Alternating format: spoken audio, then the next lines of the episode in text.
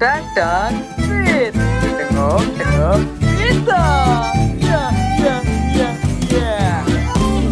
Berarti tadi teknologi me- Mengelola. mengelola Penderitaan. penderitaan.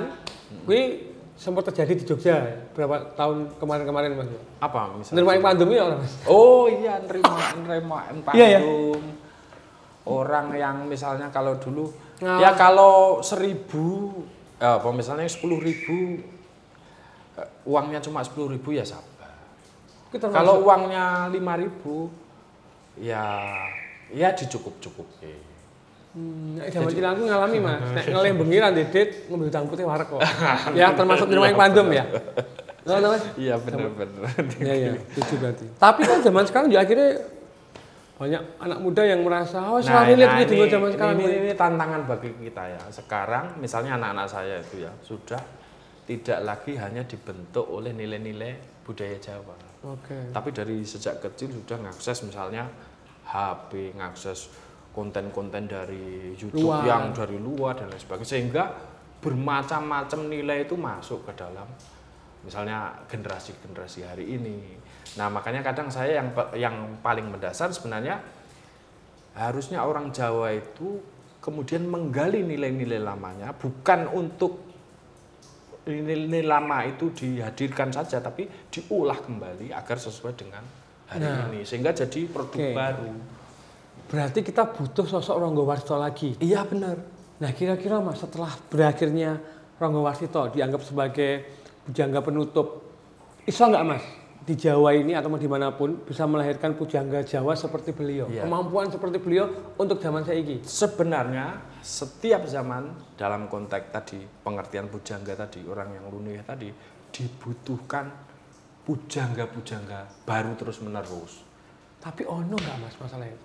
Harusnya ada dan harus bisa walaupun nanti kualifikasinya nggak setara yang dulu ya. Ya. Tapi sesuai dengan kebutuhan zaman orang yang mengolah keilmuan lama untuk kebutuhan baru.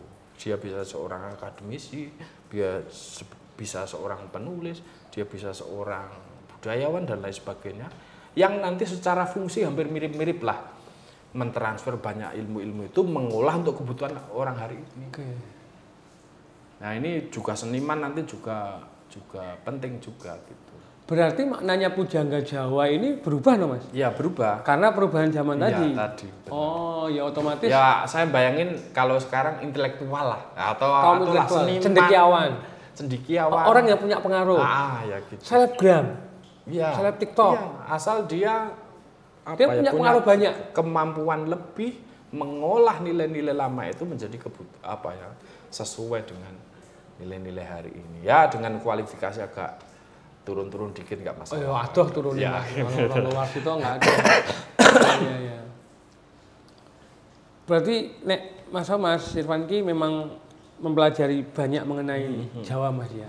Walaupun sebelumnya pernah cerita bahwa Mas Irfan Ki sempat terpengaruh musik-musik Barat. barat ya. Kok iso balik ning kene Mas?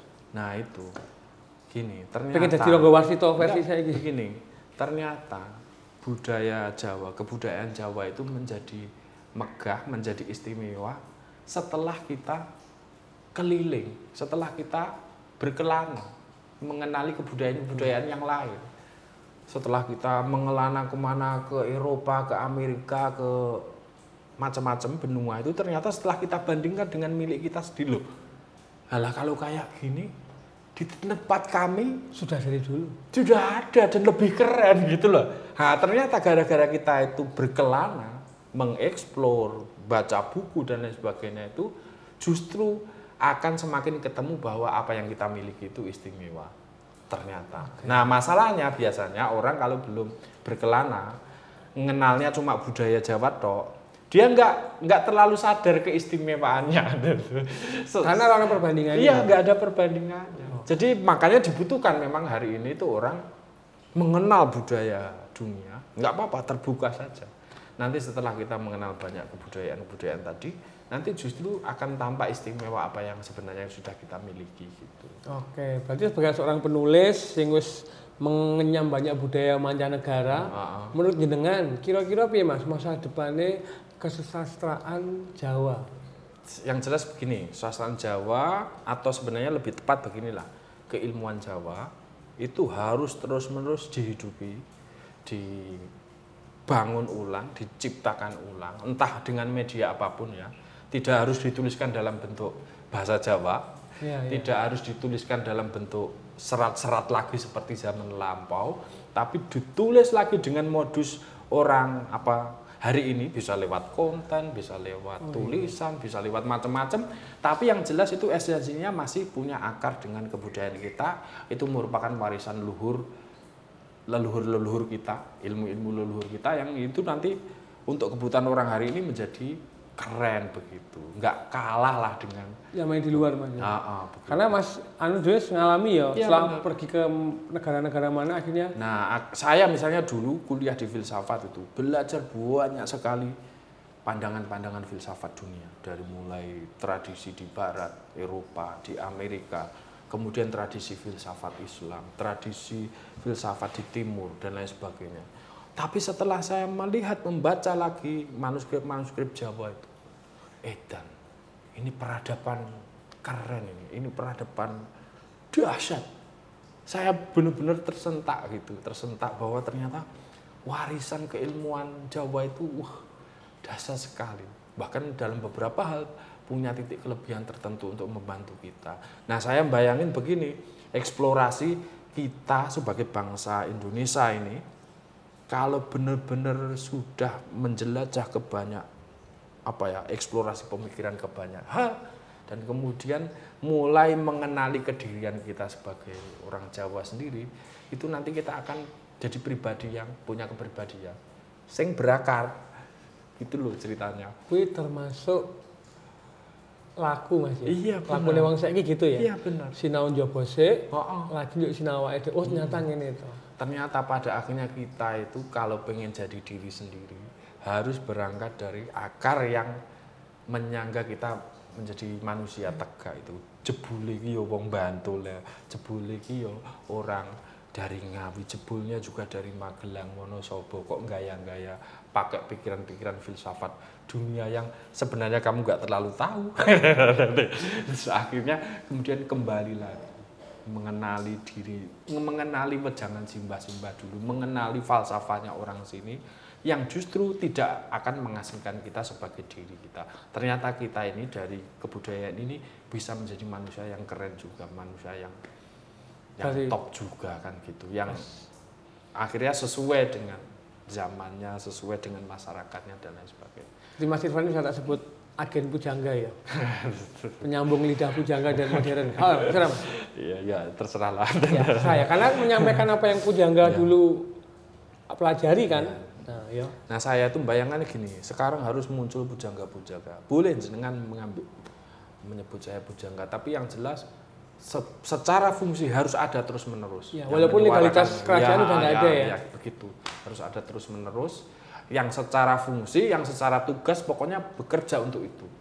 Seorang pujangga yang terus menerus menyuarakan bahwa kalau kamu pengen jadi pohon yang kokoh, itu akarmu harus menghunjam kuat.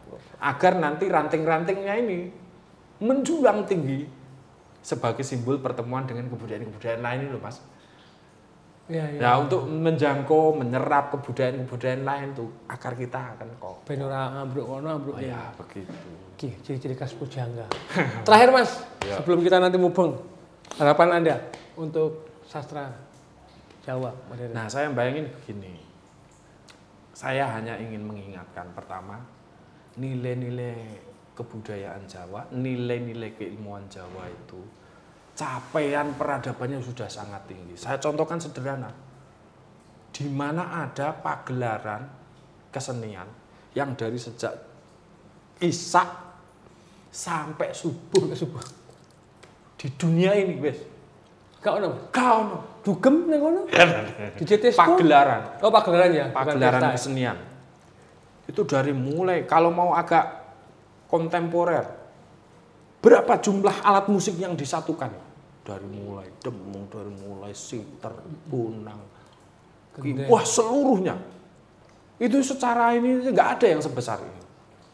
Dan Lagi itu merangkum seluruh ini ya, merangkum seluruh kesenian. Dari mulai seni, musik, seni musik, Drama. seni drama, seni suara, seni rupa, Seni rupa, seni iya. tata, seni musik, seni tembang, seni lakon wayang, lakon pergelaran lakon.